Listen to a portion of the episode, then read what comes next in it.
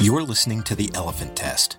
We're dedicated to the B two B marketing community and here to explore the practices, thoughts, and ideas of effective B two B marketing executives. Thanks for joining us on The Elephant Test. I'm your host, Sky Cassidy, and today we'll be talking with Ali Jawin about uh, marketing automation.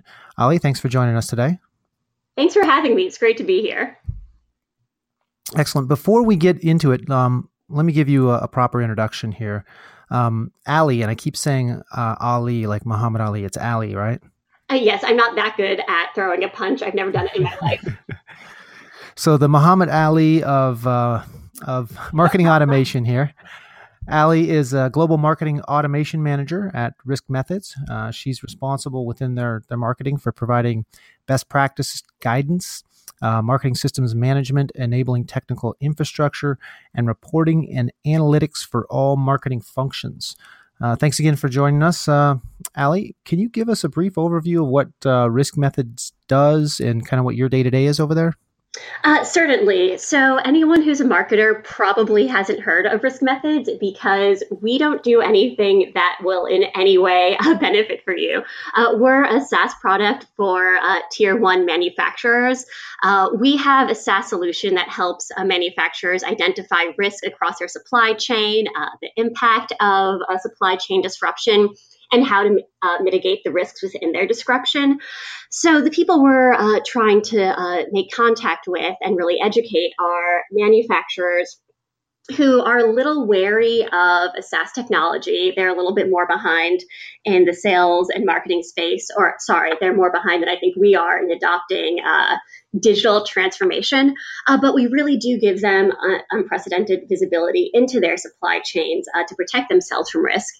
And my day-to-day here at Methods is making sure we can communicate with all of our uh, customers and prospects effectively so that they get the content and education that they need at the right time.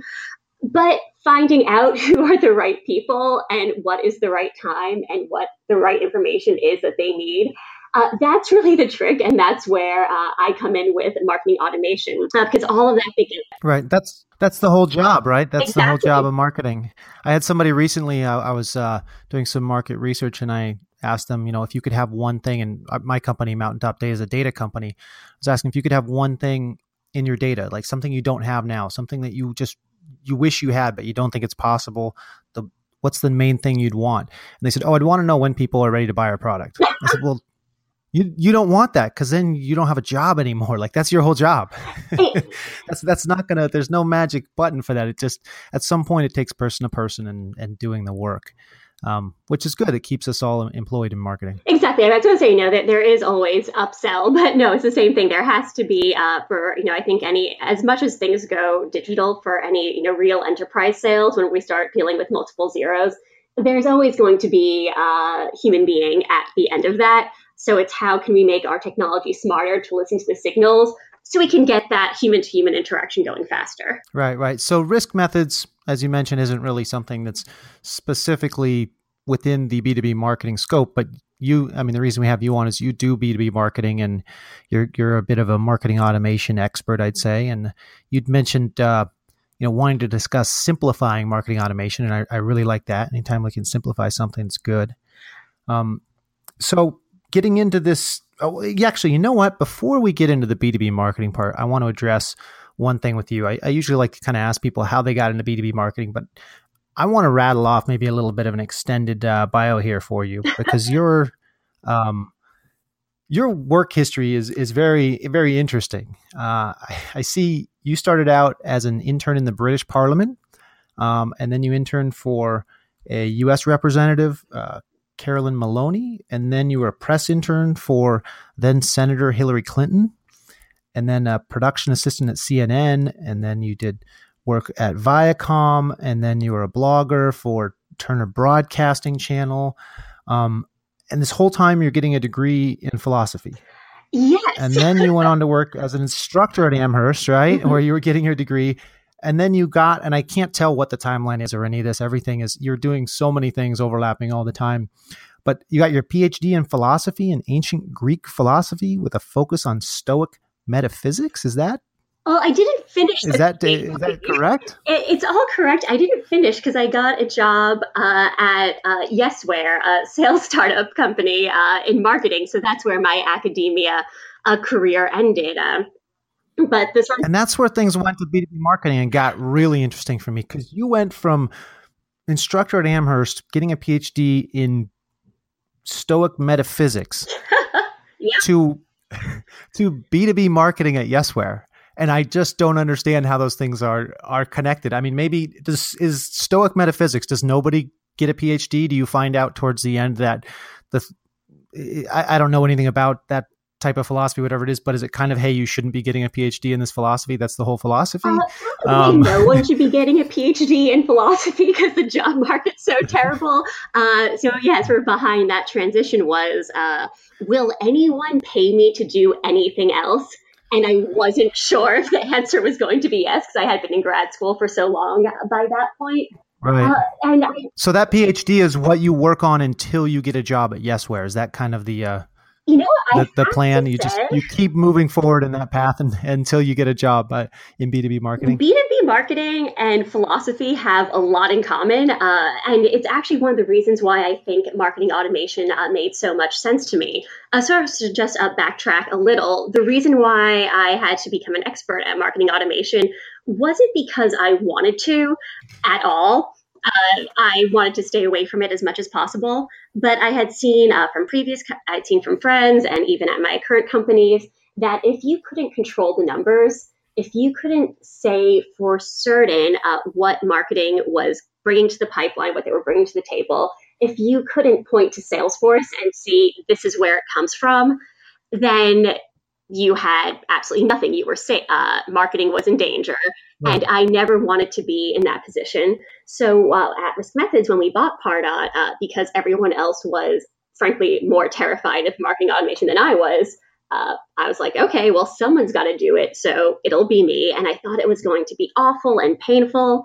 And then as I started getting into it, I realized, this is actually exactly what I was teaching my undergraduates at UMass Amherst about basic philosophy. All marketing automation really is, is the two most basic rules of logic that we have. Uh, the fancy terms are uh, modus ponens and modus tollens, uh, which basically says, uh, if something is A, it equals B. Uh, and then the other one is, if A happens, then B happens. Marketing automation, uh, I'm familiar with Pardot and Marketo and HubSpot, but I know there are other systems. They all actually function on those same principles. So I think there's actually an argument for start in philosophy, and then you can do anything else, including B two B marketing. I love it. I know a degree in philosophy isn't direct. It's not like you have a trade and you can weld when you come out, but I think everybody should. It, it, it should be aside because it applies to everything. So you're kind of saying that, I mean, the marketing automation is really creating a linear connection throughout your marketing of being able to say this led to this, led to this. And uh, I mean, I, I've seen it over here. I've seen it everywhere. I think it's it's part of the downside for marketers. Everybody used to love to hide marketing because there wasn't direct accountability. But now you have to justify, just like a salesperson, your existence kind of. You have to show R O I for each of your activities because it's all trackable back through these these marketing automation systems and, and that kind of stuff. Oh, what I tell my team uh, every day is that if it didn't happen in Salesforce or if it's not recorded in Salesforce, it never happened. Oh, my God. Uh, we say that with our C R M, too. If it's not in there, it didn't happen. Exactly. Oh, my God. I love it. And I understand the difficulty. Uh, we have, uh, you know, people will say, oh, but this event was great. And I'm like, no one's going to remember this event in six months or just because you remember it, unless it's in Salesforce, unless it's the right lead source, the right campaign. It doesn't matter. So everything, uh, and I've, this is something I've been working on a lot with Risk Methods, has been whenever we start any campaign, uh, there used to be some pushback on, oh, we'll think about tracking later on. Now we talk, whenever we say, oh, we want to do this project, we talk about how we're going to track it or the operations from the very beginning, because that's really, there's so few things you can't do with marketing automation.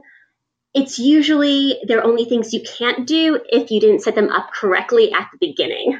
Right, right. I, I love it when we talk about events here. We say we're not doing an event unless we have a plan ahead of time. We have an integrated campaign ahead of time. We know exactly what we're doing. We know how everything's being tracked. We're setting up to talk to people at the event. Like it's what what's the purpose in doing? Some people just do events. They show up, hope something happens. They don't realize the how short the half-life of somebody's attention is once you get that lead with somebody, once you make any contact with them. Yeah, if you don't capitalize on it, it goes away so fast. Same with sales. I mean, I, marketing is becoming sales. It's, you know, we're really get, we're really getting absorbed through these kind of tools. We're we're just becoming sales assistants, kind of.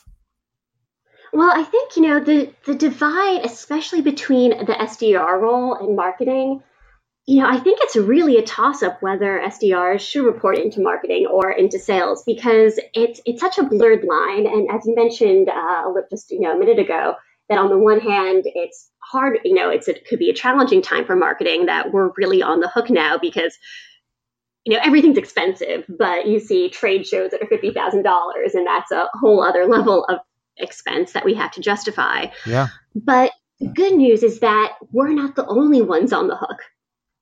Sales is also on the hook as well. Uh, sales dev is on the hook. And that as soon as you get that marketing tracking in place, then the next thing you do is start measuring the handoff. Is marketing delivering leads and how quickly is sales picking up on them?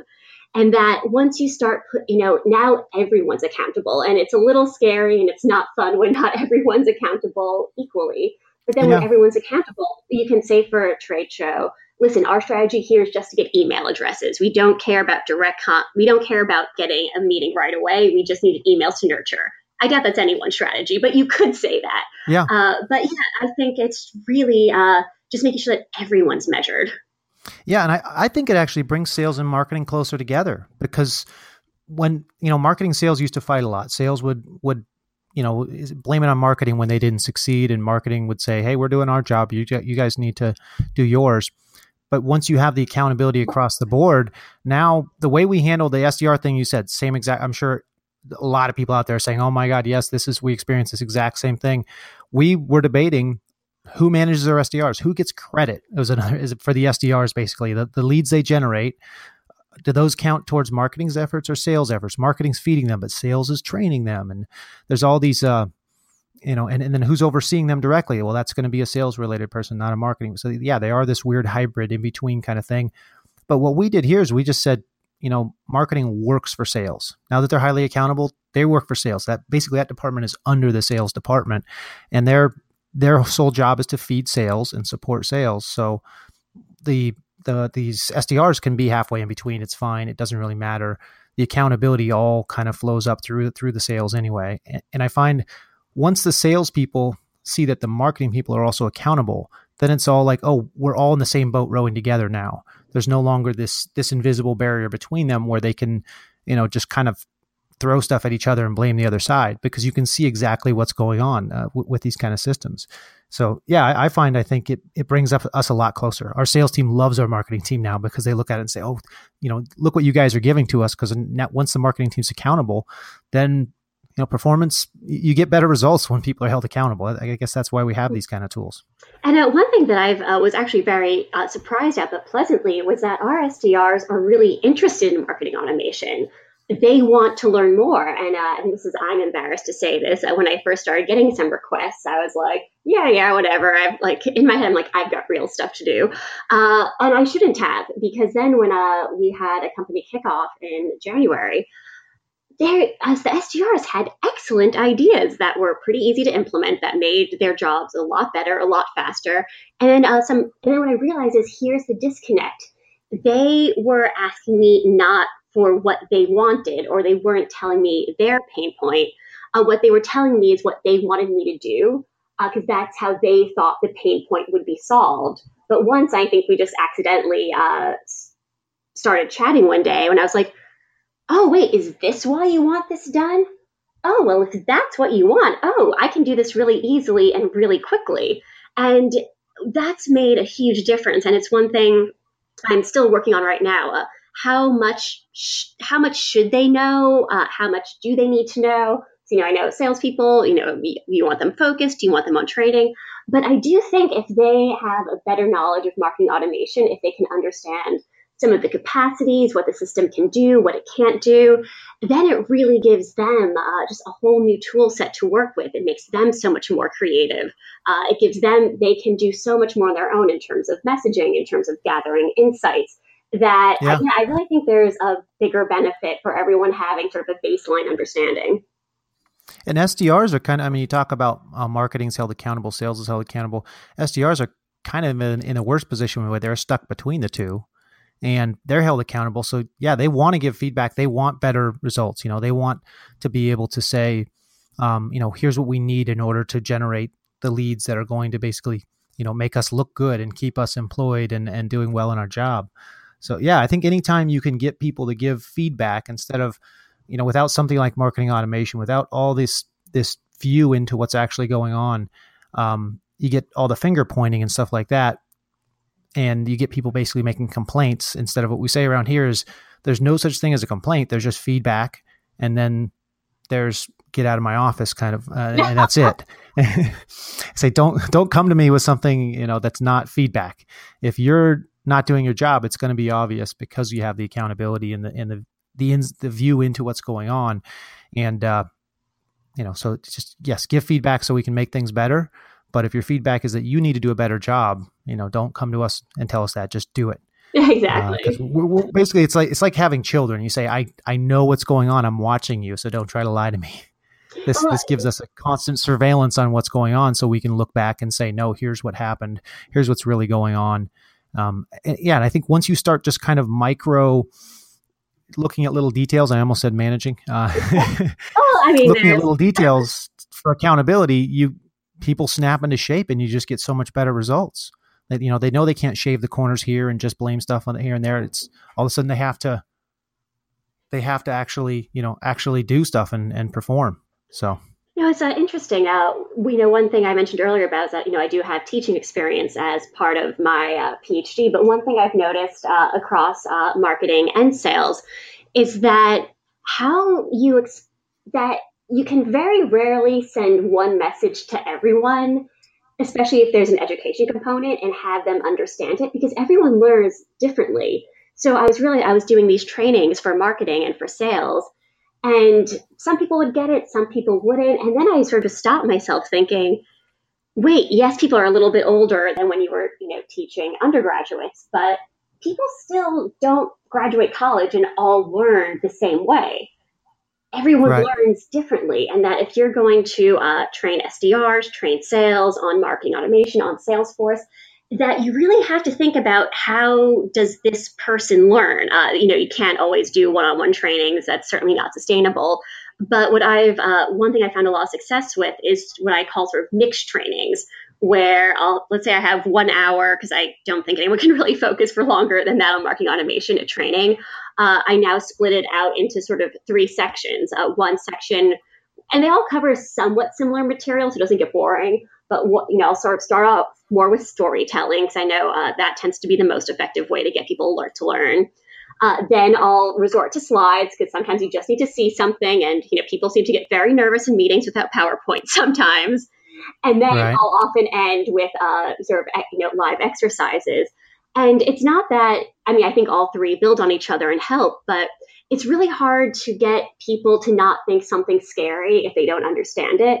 And yeah, most, I feel that so many trainings are just geared towards the most linear way of learning, and people just pick up, they don't pick up information like that. So the more we can make uh, information available, especially to younger employees, in a way that they understand it, we're just going to make our, all of our lives so much easier.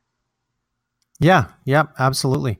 Um, so I want to jump to, uh, uh, to get more on, I mean, we've been talking about marketing automation this whole time, but I've got some specific things around marketing automation that I think, uh, everybody probably wants to, uh, wants to find the answers to here kind of. Um, and so can you give, for people who don't know what is really meant by marketing automation at all, can you give just kind of a basic idea of what our marketing automation is? Like what, what the basic functions are that it, it achieves for people? That's an absolutely excellent question. And I have a few answers for that. Don't worry, I'll stick with the uh, not boring ones, because it's It's a it's it's tough. I mean, everybody monster. refers to their tool as marketing automation, and they and half of them do a bunch of different stuff, um, but it's all called, called marketing automation. So, is there any kind of general? Yeah. So, uh, I'd say it's almost what it isn't, uh, or is what I'd start with. It's not MailChimp. Uh, so, it's not just sending emails. Uh, you know, first we used MailChimp when we first started, uh, both at Risk Methods and at Yesware. It's a great tool as you get started, and I think a lot of people think of marketing automation is, oh, it's like MailChimp, but now I can schedule emails or I can do nurture campaigns. Actually, yep, I had that I written think- down as one of my options. I know there's a lot of tools out there that all, but everybody, every email delivery system, they all want to capitalize on this kind of hot topic of marketing automation. So they all add some little function where you can, you know, if your Outlook has an autoresponder function or out of office, they're going to call it, you know, marketing automation. Yeah. Uh, because if you automate anything, They they want to add that tag to it. So yeah, what can we throw out? We've thrown out MailChimp. Yeah. Um, it's, uh, it's also not a C R M. Mm-hmm. Excellent. Yep. Uh, All C R Ms call themselves marketing automation. I'm sure some have some built in, but. Where, what I define, or at least my marketing automation, is the system where you make sense of your data. Mm-hmm. And by that, that I is mean- a very PhD in philosophy description. Yeah. Yeah, you can't get away from it because you have all your name in sales. You have, uh, you know, we use Salesforce, but I know there are a ton of other C R Ms. You have all your names there. You can contact them uh, through their, through Salesforce, your own inbox. But what marketing automation can do that other tools can't do, I mean, uh, not a C R M or an inbox, is how do I find the people I need? And mm-hmm. by that, I mean, uh, how do you, or, and that sort of gets back into another conversation about how do you organize your data. But marketing automation is what lets you, I want to email all of my customers who are interested in this product, in this location, about this trade show we have in this area. Marketing right. automation is what lets you find those people. Or so there's kind of a layer between your C R M, your marketing data, Um, and it's a layer between all these tools that are calling themselves marketing automation, kind of. Exactly. And I think, uh, so as I, missed, I think I said, you know, we use uh, Pardot. What I actually think of as the marketing automation aspect of Pardot isn't, I mean, I love all the automations. Those are great. They certainly save time. But what I actually think of the automation uh, part of it being, oh, I can set a list of criteria ahead of time, which is if you met, if you hit, uh, this is your job title, this is your level of interaction with us, this is the activity you've taken, you'll automatically be added onto this nurture program because we decided that if you hit these markers, you should be nurtured, or this is the information that you're ready for right now. Yeah, the automation part is not the automating, oh, you get that message, but sort of the inherent logic that, oh, you, you, you, this is who you are, and because you are this person, you are now going to be treated this way. So you're saying it's not necessarily a, like a cadence from the top to bottom saying, here's all of our people. Now, as they do these things, filter them through, you know, oh, they hit our website, now send this or um, whatnot. It's, you're saying it's more like you have all this data you want to market to, and you can identify different buckets it might go into for different activities. And you just want to say, okay, here's here's maybe an S D R is cold calling something, and you're saying once in the C R M, that S D R makes contact with them, um, and it's going to get passed on to a salesperson. They're going to go into a specific bucket that gets a specific piece of content sent to it, or or whatever automation is, is set up there, um, or or get filtered into a different type of email campaign at that point, or I guess sometimes probably filtered out altogether of marketing. Is that more? So it's really managing your marketing list and how you're contacting people instead of having to go through in a, I mean, it is called automation, in a manual yeah. way and, and, and filter these things up every time you want to run a campaign. You're saying you're just setting these rules ahead of time for, you know, who goes into what list basically. Yeah. And uh, that's why when I say it, people I think sometimes look at me like I'm crazy, and this, and that's what I mean when marketing automation actually isn't that hard. What's hard is the decisions you make before you do the automation. Uh, so, you know, as you were saying, uh, uh, when people get filtered into a certain bucket or get filtered out of that bucket, well, as an organization, you have to decide, when do we decide it's worth giving up a prospect? There's no more time. That's right. That's a tough That's decision. The number one thing we talk to our salespeople. We say the number one thing you can do to improve your sales is get better at deciding when to throw people away. And it's those things that are actually hard. I feel like what I do isn't actually the hard part, or you know, the hard part of what I do is making everyone else, and to say to everyone else, you have to make these decisions before we can put this in place. Uh, like, let's right. say you want to start communicating with your customers. Uh, first, defining what is a customer is often a lot trickier uh, than you would think. Uh, so who is yeah. a customer? Uh, how do we communicate with our customers? When do we communicate with them? Those are tricky decisions. Uh, but once you make those, that's why marketing automation isn't hard. Uh, I think people think it's hard because they want the software to make the decisions for them. But right. it doesn't. I actually uh, was at a training a little while ago where they said uh, that the greatest thing about you know marketing automation is that uh, you know it's nearly completely customizable. You can do almost anything you want with it. And the worst part about marketing automation is that it's almost completely customizable. You can do anything that you want with it because it doesn't right. provide you uh, with built-in best practices or guidelines. You have well, you still have to make the decision the first time, kind of. You exactly. have to dictate how it's going to act to it. People, yeah, people want it to make good decisions for them. It's like that's that's what your job is. Again, is making good decisions. If it makes good decisions for you, you don't have a job. Yeah, you so. have a problem. You have a bigger problem. Yeah, we tell ourselves, hey, if you can't figure out when to continue pursuing something and when to toss it out, then we're going to have to find an automated system that does that, and that's going to mean you're not necessary anymore. Um, that's that. You know, that's what we tell our salespeople. You don't you don't want to. Your advice to, to people, your feedback, to be figure out a way to automate my whole job. Um, so yeah. yeah, marketing automation can do certain stuff, but you still have to program it. You still have to tell it wh- how to make what decisions, kind of, right? Yes, and it's uh, interesting uh, when people, uh, I find with C R M as well, that uh, people put a lot of, a, attribute a lot of emotions to the system. That's like, oh, it's good or it's bad, but uh C R M, marketing automation, uh, they're not intelligent. Uh, if something, quote unquote, bad right. happened, it's because we told it the wrong thing. Or uh, Yeah, it's straight back to philosophy, right? It, there's no, it, it's an inanimate object. It can't be smart or stupid. It's uh, yeah. It can't be good or bad. Or it's, to get uh, that, on that's my on you. high horse, uh, customizations or standardizations. I know this is a little bit off topic, but I just feel like it's a P S A I have to tell everyone.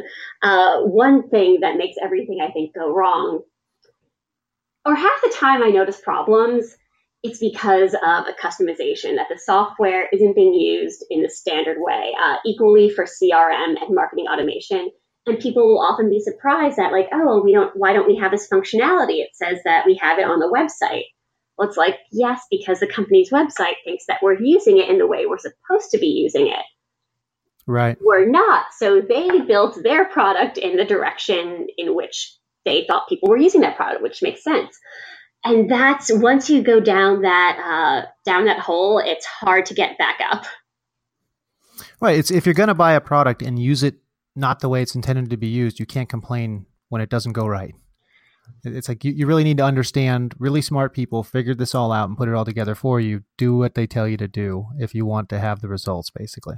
Or just, uh, you know, I think it's even sometimes uh, more basic than that, that, uh, yes, you bought this piece of software, but that doesn't mean you've bought, I guess, almost your own software. This is still another company's software that is doing things for you and it's holding your data. But this, right. it's going to operate how it's going to operate. And by doing customizations, it's almost lulling yourself into a false sense of security that you st- that you have all this control. I mean, yes, you do have, uh, well, I mean, G D P R is a whole other conversation, uh, but you still do have uh, control on what you do with your customers' data and whatnot, but this, you don't have control over the system that it's being housed in, and just be mentally okay with that. Right. So you, when talking about customizing and stuff, those kind of things, one thing that comes to mind for me is it seems like with marketing automation, it, it interacts between so many of these different systems that all call themselves marketing automation, but it seems like they kind of need to all work together to work properly. Is there kind of a basic set or or technology stack that you need for, for marketing automation to work? I mean, can you just do, you said you guys use Pardot. Can you just use Pardot? Do you need Pardot and Salesforce? Is that, do you still need a couple other pieces for, for it to work? What's what's the, the basic level of, um, you know, not even specific products, but a C R M, an email delivery system, um, Yeah. things to achieve certain goals that, that you need? What what basic tools do you need working with each other to have marketing automation work? I mean, I think you know, depending on how small you are or how early you are, uh, you can get by pretty, you can go, you can get by a lot longer than you would think on uh, C R M. Uh, I've only used Salesforce, and I just go the Salesforce route because everything's built on Salesforce, but I know there are tons of others that are great as well. So you definitely need that. And then you definitely need a MailChimp, and you definitely need Google Analytics. You can, so by a MailChimp, you just mean a, an email delivery. Yeah, yeah, something like that. System. And you can go a pretty long time with those three. That being said, uh, as soon as you have the bandwidth to get marketing automation, uh, I definitely think you should get in there as soon as possible uh, because it fundamentally affects the infrastructure of your business operations more than anyone ever appreciates. Because if you no, you're talking about a marketing automation system, something like yes. like Pardot, I think Mar- maybe mm-hmm. Marketo, HubSpot, yeah. those kind of things. Um, but when you say C R M, email delivery, analytics, there's a lot of overlap between a lot of these, it seems like. So like, like Pardot, can you explain mm-hmm. to people the difference between how would Pardot fit into this equation? If you have an email delivery system with, let's say, MailChimp, you have mm-hmm. Salesforce dot com, you have Google Analytics, is Is Pardot overlap with a lot of those? Does it replace some of some function of those? Does it just a layer in between those? Can you do marketing analytics with just the C R M, email delivery, or, or I'm sorry, marketing automation with just the C R M, email delivery, and it, Google? We'll just say Google Analytics to keep it simple. Um, and an, an analytics layer. Can you do automation by connecting those, or are you saying you can get away without automation for a while and then you need to add a Pardot type layer? You can get out of, you can get by without automation for a while. I'd say as soon as you're at a team of maybe five people, or depending on how big uh, your company's growing, you know, before five people, something like Pardot might be too uh, resource intensive. Uh, HubSpot is quite easy. So maybe a team that size, you know, a team of less than five would be fine with that. You can get away with it, however, uh, but when you, the time you know you need Pardot or uh, you know any sort of other marketing automation is when it's more than sending emails. Anytime you want to start getting into uh, segmenting your base, when you want to start getting into uh, understanding your base, understanding your analytics, where are they coming from? When you really want to start tying everything, uh, multi-touch attribution, when you want to start getting that picture, that's when you're going to need uh, what I would consider like more of a true marketing automation system, because you need something mm-hmm. that will take everything that you have in your C R M, uh, make sense of it, allow you uh, to communicate, you know, via email, social, uh, in the order that you want, when you want with marketing automation. But you'll still need, uh, you know, you'll need Google Analytics. But what marketing automation will, where that's sort of the missing layer is that it'll find where all of your prospects are coming from and then put them into your C R M in the right place. And that's mm-hmm. a lot already. Uh, there are definitely other tools that uh, Risk Methods, uh, you know, we'll be looking at. We're going to, uh, you know, Visible, Segment. There's more that we want, but we can function, you know, this is C R M, you know, Google Analytics, marketing automation. You can probably last pretty far, but we definitely need more data visualization. That'll be our next uh, technology tool. So you're saying if you take your C R M, your email delivery, your analytics layer, and you're going to be kind of manually cl- connecting the dots between those to to see where everything comes from. And then you're going to come in with your marketing automation, and that that platform is going to basically connect all those for you and then automate some of the activities you do based on those connections. Exactly. Uh, that- yeah, I think that's a, I can rephrase it much better than I did. I, that's my sole job here. You're the one with the information. I just then take it and try to make sense of it. Um, oh, okay. That's what I'm doing every day. Excellent. As well. that's, that's, that's good. Um, I mean, when we spoke ahead of time off air here, uh, you know, you'd mentioned that simplifying marketing automation was kind of your Uh, your thing. That's what you wanted to really focus on. So that's what I, I think this really simplifies it. I mean, I think uh, coming in myself, I had I had questions because I had things I wanted to know. Um, I'm not just asking these questions for the audience. I'm, I, I mean, well, sometimes I'm asking them for myself. I I want this simplified in my own mind.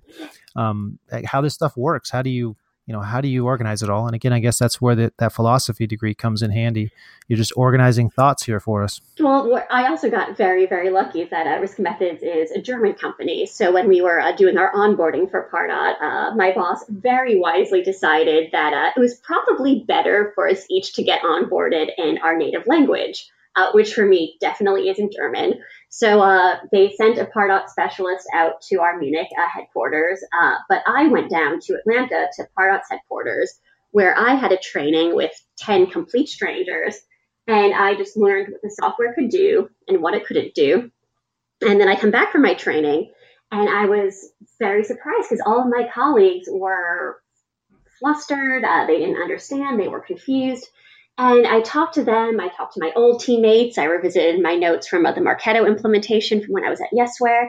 And what I realized was, I really think it's a mistake when you have a specialist come to your company to help you set up your marketing automation system. And the reason why is that you have someone come in the door, you might give them ten minutes before you interrupt them, but they don't even get to show you how to send an email before you're getting onto, well, here's our priorities, here's how we do things. And by the time the person right. leaves, you know some things, but what you actually haven't learned is how the software was built to be used and how to use it. So when I was sent away with the strangers, yes, it didn't take into account our customizations and all of the weird things that uh, you know we do and every company does. But what I did learn is, oh, this is what it's meant to do. This is what it's not meant mm-hmm. to do. And so when I came back, when people wanted certain things, I could either say, oh, yep, perfect, or if not, okay, it doesn't exactly work this way, but here's a workaround. And I just, I think that part alone, uh, if you're going to do marketing automation, go elsewhere, at least first, will co- will save you so many months of emotional angst. So, yeah, basically learn with anything. I mean, it's a it's kind of a basic principle, but you have to learn how to do it properly f- before you try to make it your own. Uh, so you're saying go go and learn how to use it before customizing. Like, don't try to learn it in a custom situation. Uh, learn you know learn learn the way it's intended to be done, and then you can go freelance. Yeah, once you understand, or you, or at least that way, if you're doing things in the way they're not meant to be done, at least it was an informed choice. Uh, there'll be many times where I'll uh, present a, you know options to the exec saying, you know, listen, we, we can do this, but here are the trade-offs. And as long as everyone's fine with the trade-offs, then there's no problem.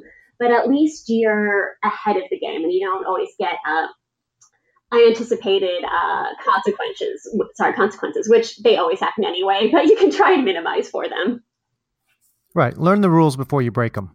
Ex- um, yeah. So I'm going to I'm, I'm going to be your hype man a little bit here. It seems like if you're going to take advice from marketing automation or on marketing automation from anyone, you want to take it from somebody who specializes in this, works for a uh, German company that um, does uh, supply chain risk management.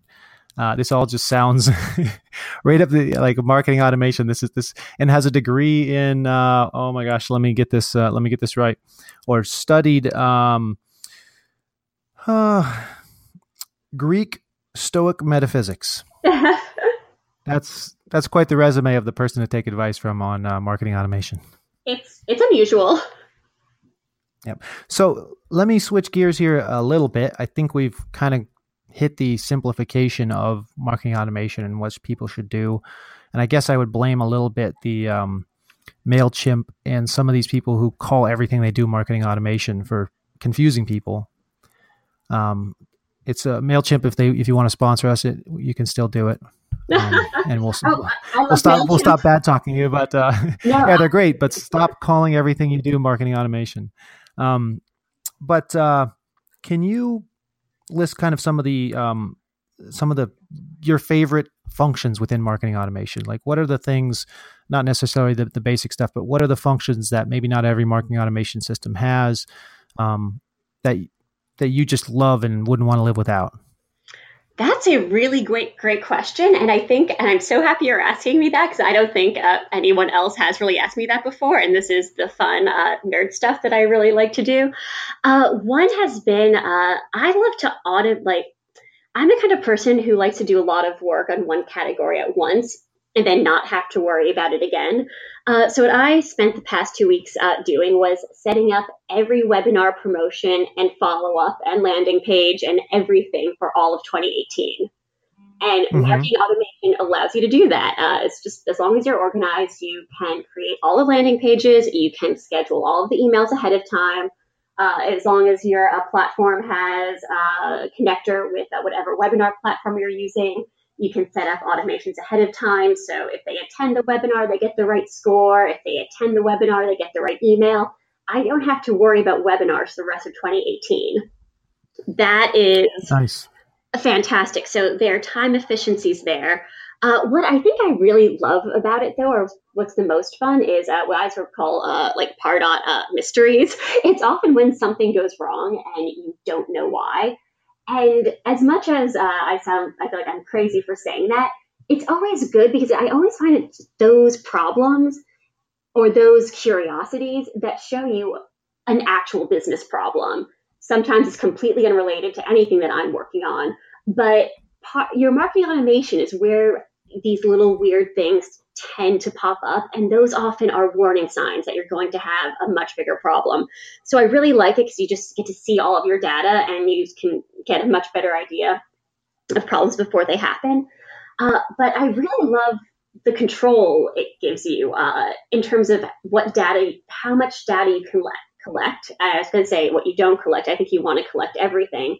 But since marketing automation is really the first touch with all of your prospects, you have the opportunity to decide, how do we label? How do we filter? How do we measure? How do we record? And uh, yeah, I think these are the most exciting. Excellent. So when looking at that stuff, trying to, trying to make heads or tails of it, organize it, um, I haven't used Pardot before. Does it have... like some sort of a visual mapping of of your automation? I mean, are are you looking at a screen, and to everyone else, is it going to look like uh, the Matrix, or, or is it visu- visually make sense? Do you have a trees of connecting things, that, that kind of stuff, I guess?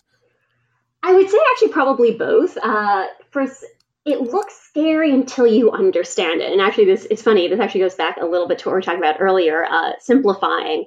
Uh, one of the reasons I think marketing automation is more, seems more complicated than it is, is because you don't know what you're looking at, or you don't know what, uh, you either don't know what you're looking at, or you don't know where to find what you're looking for, or you don't know what it's called.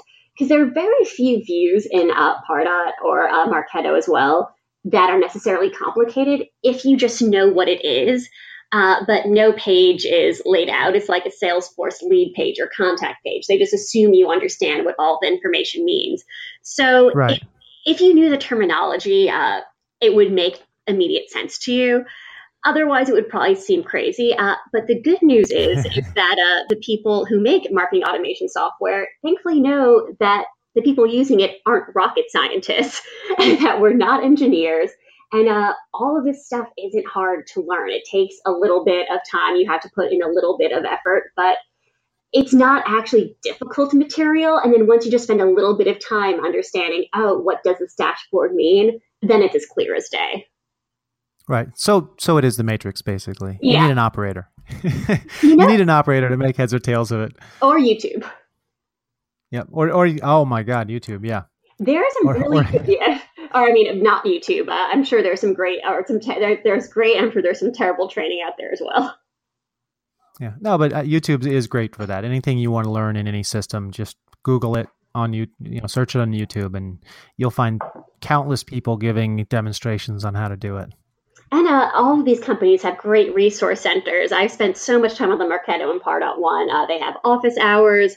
Uh, you know, they really make it, uh, you know, of course, you have to put in that little bit of effort yourself, but they do make it easy for you. It's good. It's what separates capable people from everyone else.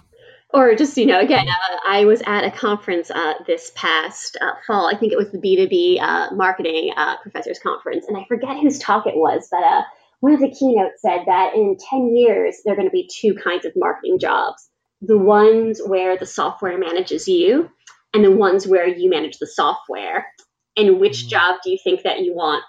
And I was like, yeah, I'm glad I've chosen. I'm glad I was going in this direction already. But, you know, I really right. do think that, you know, it, it's interesting that the the software is getting so advanced so quickly that you it really uh, every marketer should, you know, they don't need to become an expert, but at least become a bit more literate, because, you know, as you were saying earlier, marketing's on the hook more than ever. That's not going to change. So even if you're on more, uh, even if you're a field marketer, you need to know how your leads are going to get into your marketing automation system, then get into Salesforce and the right Salesforce campaign. So I, I encourage or I encourage every marketer I work with to sort of get over the fear factor and really uh, just start learning, because you're going to need to know.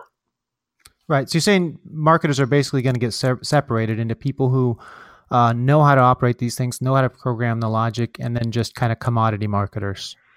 Um, I mean, I... Yeah, actually, I, by commodity, I mean they yeah. they become a commodity themselves. You're not going to be, you're not going to have a useful skill necessarily without being guided by somebody who knows how to program this kind of logic, who understands the matrix when they look at it, kind of with these marketing automation systems. So if you aren't willing to actually learn how these are supposed to be used, you're going to be left behind in marketing, basically. Yeah, I mean, it's a you know it's a little uh, harsh to say, but you know it does seem true, and it's certainly not as if this is uh, you know really a surprise. Uh, the digital revolution is upon us, and there's just no reason to think it's slowing down. So basically, sorry marketers, but accountability's here. You got to get your stuff together, or you're going to be left behind. And you know, excellent. We've had warning, so that's the good news. And every like. It's good that we have this, that marketing automation really seems to be reaching uh, maturity where it's seen. I, I think it'll still always be seen as an add-on to a C R M to a certain extent, just because uh, you know C R Ms are usually there first and they're a bit older. Uh, but I re- marketing automation is an opportunity for marketers to really uh, improve, help their careers. If you know, when you think about the Salesforce reporting, uh, the board decisions are made based on the Salesforce numbers. But those numbers come from your marketing automation first. It's the marketing automation that feeds Salesforce those numbers. So it's really a great opportunity to be involved in so many business decisions as well. Right. Yeah, you can be like the rock star salespeople in, in marketing with this all this accountability that comes. You you can be a rock star marketer. And you know what? When it went wrong, you can at least say where it went wrong, and you can say why it won't happen again. Yeah. And and I guess it's a good trend also. If if you really know what you're doing, you're seeing more and more companies that are commissioning their marketers. They're saying, hey, we can track this, so let's commission them. And that's why salespeople can make so much money when they're good.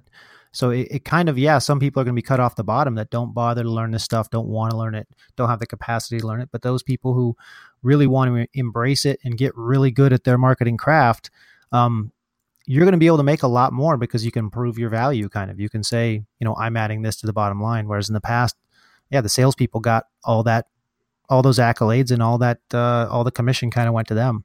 Marketing, uh, we're going to be able to step in and take a little bit of that pie for ourselves. And, you know, one thing I just think that, uh, you know, from, you know, even just from a enjoyment to life perspective, you know, again, with my education background, I'm someone who really likes learning new things. One of the reasons why I felt like getting experience in marketing automation just almost opened a whole new world for me wasn't just that I was suddenly learning so much, but that I realized this is just the beginning. We're going to look back in ten years and what marketing automation is today, we're going to laugh. We're going to think it was cute. It's going to, like, A I, uh, I mean, and data privacy is fascinating, that this is really going to be an interesting area and the technology is going to develop so quickly. And being on top of it, uh, you're just going to learn so many things. And I also, uh, like completely unrelated, think that uh, digital privacy is going to be one of the big uh, civil rights issues. Uh, more, I mean, I know it's one now, but I think it's going to be an even bigger one. Free speech. Uh, weirdly enough, marketers with marketing automation, we're going to be right in the middle of all of this. Yeah, it's definitely it's definitely getting interesting. So like you said, in ten years, it'll be funny to look back at something like this and, and like you said, laugh at it. I always like to tell our people, try to always be embarrassed by what you did the year before. Um, yeah. You know, because you, you should be constantly improving. That, that, that works. I was like, oh, yeah, no, that definitely applies for me. Hey, whether it's the creative you're writing, everything you're doing, you want to look back and not say, wow, I was really killing it. You know, that means uh, you've taken a turn yeah. for the worse. You you got to look back and say, I can't believe I wrote that last week or yesterday or whatever yeah. it is. Um, yeah, what were we thinking? It feels weird, but don't defend your actions of the past. Just, you know, say, wow, I'm better, way better than that now is a lot better thing for people to hear than, uh, no, no, what I did last year was awesome. Um, yeah. Oh, no. Uh, one of the things I do uh, during trainings, as you can probably tell, I do a lot of them, is I tell everyone, you have no idea how many stupid mistakes I've made. Because I've gotten good, I've also covered a lot of them up, but yeah. It's okay when you're learning. Uh, first of all, like, we're not going to give you permissions where you can really mess anything up uh, that badly, but it's okay not to feel comfortable. It's okay if it's not perfect or it feels messy. Learning, it never feels, there is uh, something a little bit uncomfortable, but that's, you know, it's okay. Get comfortable with that feeling. It'll be better next time, and just sort of, you know, push yourself. You'd be surprised. I think that's, I mean, that's one of the general principles that I think makes American, the entrepreneurial spirit we have, so successful, is our culture says it's okay to fail and say, yep, I, you know, I made the wrong direction here and now I'm correcting. And so many, uh, so many places around the world that that's just not acceptable to say that, that you did something wrong. Uh, you know, you, you can't be the C E O of a company and say you made a mistake or the wrong decision or something like that. And so basically you point your ship in one direction and you, you just bury your head in the sand, and that's uh, that's not a, you know, it's why we have so many successful, um, you know, startups in that kind of atmosphere here, I think. Yeah, you just you have to be willing to take a chance, uh, be willing to acknowledge when something doesn't work out, and move quickly. It's just, you know, I think they always create. There's uh, so many buzzwords around, you know, creating a culture of failure, and yeah, I just think there's a, a way to get people to be less nervous. Be less anxious, because right, right. uh, when you're nervous and when you're anxious, uh, at least especially in marketing automation, uh, almost all mistakes happen when people are freaked out, whether it's because they made a mistake, someone's yelling at them, they're tense. Because, uh, you know, I'm certainly not a scientist, but I read the New York Times obsessively, uh, that, you know, when your brain is focused on worrying, you're not thinking about what you're supposed to be doing. You're not having as many good ideas. You're forgetting what you know, the adrenaline's uh, flowing. And that's when you make the mistakes. Whereas when you're like, okay, deep breath, this is uncomfortable, step back, let me Google this, let me phone a friend. That's when you can have a learning opportunity, or at least just not make a mistake. But you know, if you do, yeah. You fix it. When in doubt, Google it. People come to me with questions and I say, have you Googled it yet? Uh, I can't answer every question, but Google can. Well, that's what I've also uh, sort of uh, started implementing. And actually, I wasn't sure about this, but when I started getting uh, more questions for help with uh, things with Pardot, it's always been challenging for me know when, know when is the right time to take the training wheels off. And by that, I mean is, when are they ready to really do this by themselves, or do I need to still keep helping them? And it's different with everyone, but for the last two people I've trained, I've done it a lot sooner, where as soon as I think, you know, I really always begin emphasizing on terminology, because if you don't know your terms, you don't know what to Google. But once they yeah. have the basics, and once they have the terms, because I start with that now, then I'm much sooner saying, you know what? I think you, I, I actually think you're ready to look for this on yourself. Like, here's the link to the resource page. I think you're ready. But I, I've, as I mentioned, the only reason I was able to do that uh, sooner is that I realized, oh, I was sending them to Google, but they didn't know what to Google for. I first need to teach them the terms to Google for.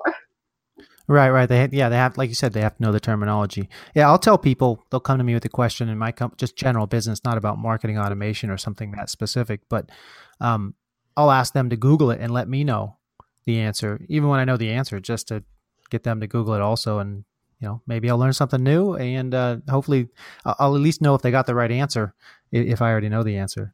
Um, so we're running a little long here. I want to wrap it up. But before I do, can you list off, we've mentioned a couple of them here, but just to give people a little list of kind of the most popular marketing automation platforms that people want to start looking into them, or just know what else is out there if they're already using one. Um, can you rattle a couple off for us? Oh, certainly. So I think the ones I mentioned are uh, Pardot, Marketo, HubSpot, uh, MailChimp. I haven't used this uh, too much. You but said I... MailChimp. Oh, no, sorry. That's not. See, this, is, this is why it's terrible. When people ask what's marketing automation, like, this is why uh, my grand, I called, I told my grandmother about this job. I was like, I have no idea what to say to her.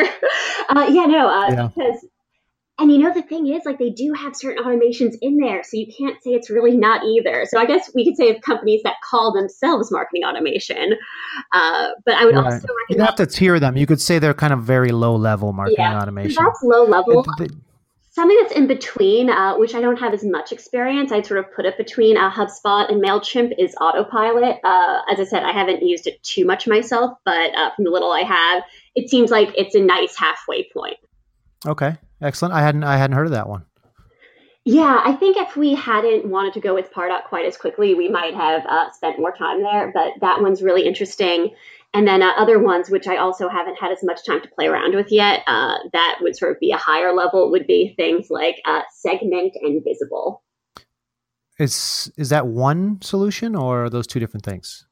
Oh no, those are uh, those are two different ones. Those are both uh, sort of reporting and more uh, advanced data analytics and uh, easier ways to segment uh, your database. Nice. But we don't even have those at Risk Methods yet. Right now, uh, you know, uh, I like to think of Pardot, or really uh, any of the robust marketing automation systems, as a pot, as a pizza pie, mm-hmm. uh, and that. Well, I mean, yes, you could eat the whole pizza at once, but in theory, you know, you really need to go slice at a time. And I think we still have about three more slices at Risk Methods before we're really ready to take on a new tool. So a lot of these things are like kind of little modules almost that you can add on for another another bit of functionality that maybe even a Pardot doesn't have, where you're going to add, you know, you, you mentioned Segment. Was the other one Visible?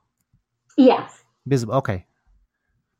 Yeah, it's uh, interesting. I, it's almost like, you know, you have Salesforce and you have all these other apps that, uh, you know, build onto it. It's like the same thing's happening for marketing automation, that you're now getting all of these apps to build onto those platforms. Right. We're making monsters here. What's that? Uh, Megatron? You're making a marketing automation Megatron?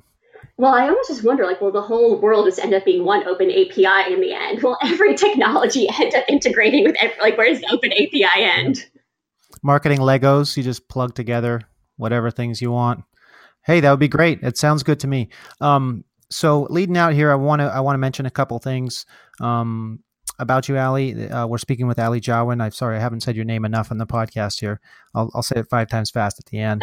um, but um, you can reach her on LinkedIn at Ali Jawin. Uh, just uh, type it in and you'll find it. It's A L I J A W I N. Uh, Twitter, you want me to give out your Twitter handle? Uh, yes, please. It might. It'll make All me right. use Twitter. It's at A Jawin, um, and then your email address. Do you want that given out, or you want to keep oh, that to sure. yourself? That'd be great. Okay, email address. Don't send her junk. Uh, that's not the email address. That's my note to you. But email address is ali.jawin at riskmethods.net. Um, and then uh, anything else that you wanna that you wanna mention on how to contact you on on your company, on marketing automation, and how to keep it simple, anything like that? Uh, no, uh, you know, email, LinkedIn, uh, Twitter is all great. Uh, I would like to add that uh, Risk Methods is hiring in our Boston and Munich office, so uh, we're considering remote applications. We're growing really quickly, and I need many more colleagues to train on marketing automation. So if this hasn't uh, sounded too scary and you'd like to work with me, uh, yeah, please uh, shoot me over an email, as well as I'm happy to talk to anyone about marketing automation at any time. Uh, I don't have anyone else here at my company too, and people get bored about talking about it with me. So I'm always looking for new marketing automation friends.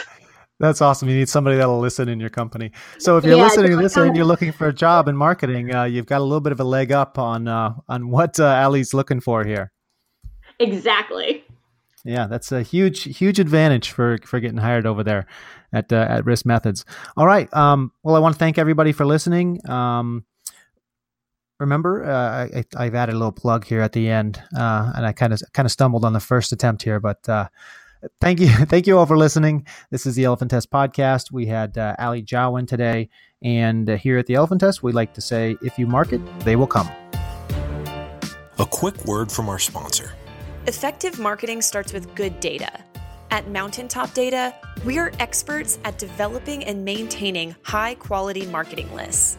With tens of millions of highly accurate records and more data being added daily, we're sure to have the contacts you need. Learn more at mountaintop data dot com. Hope you've enjoyed this episode of The Elephant Test. Check out the show notes at elephant test dot com. Thank you so much for listening from all of us here at The Elephant Test. Until next time. This podcast is a part of the C-Suite Radio Network. For more top business podcasts, visit c suite radio dot com.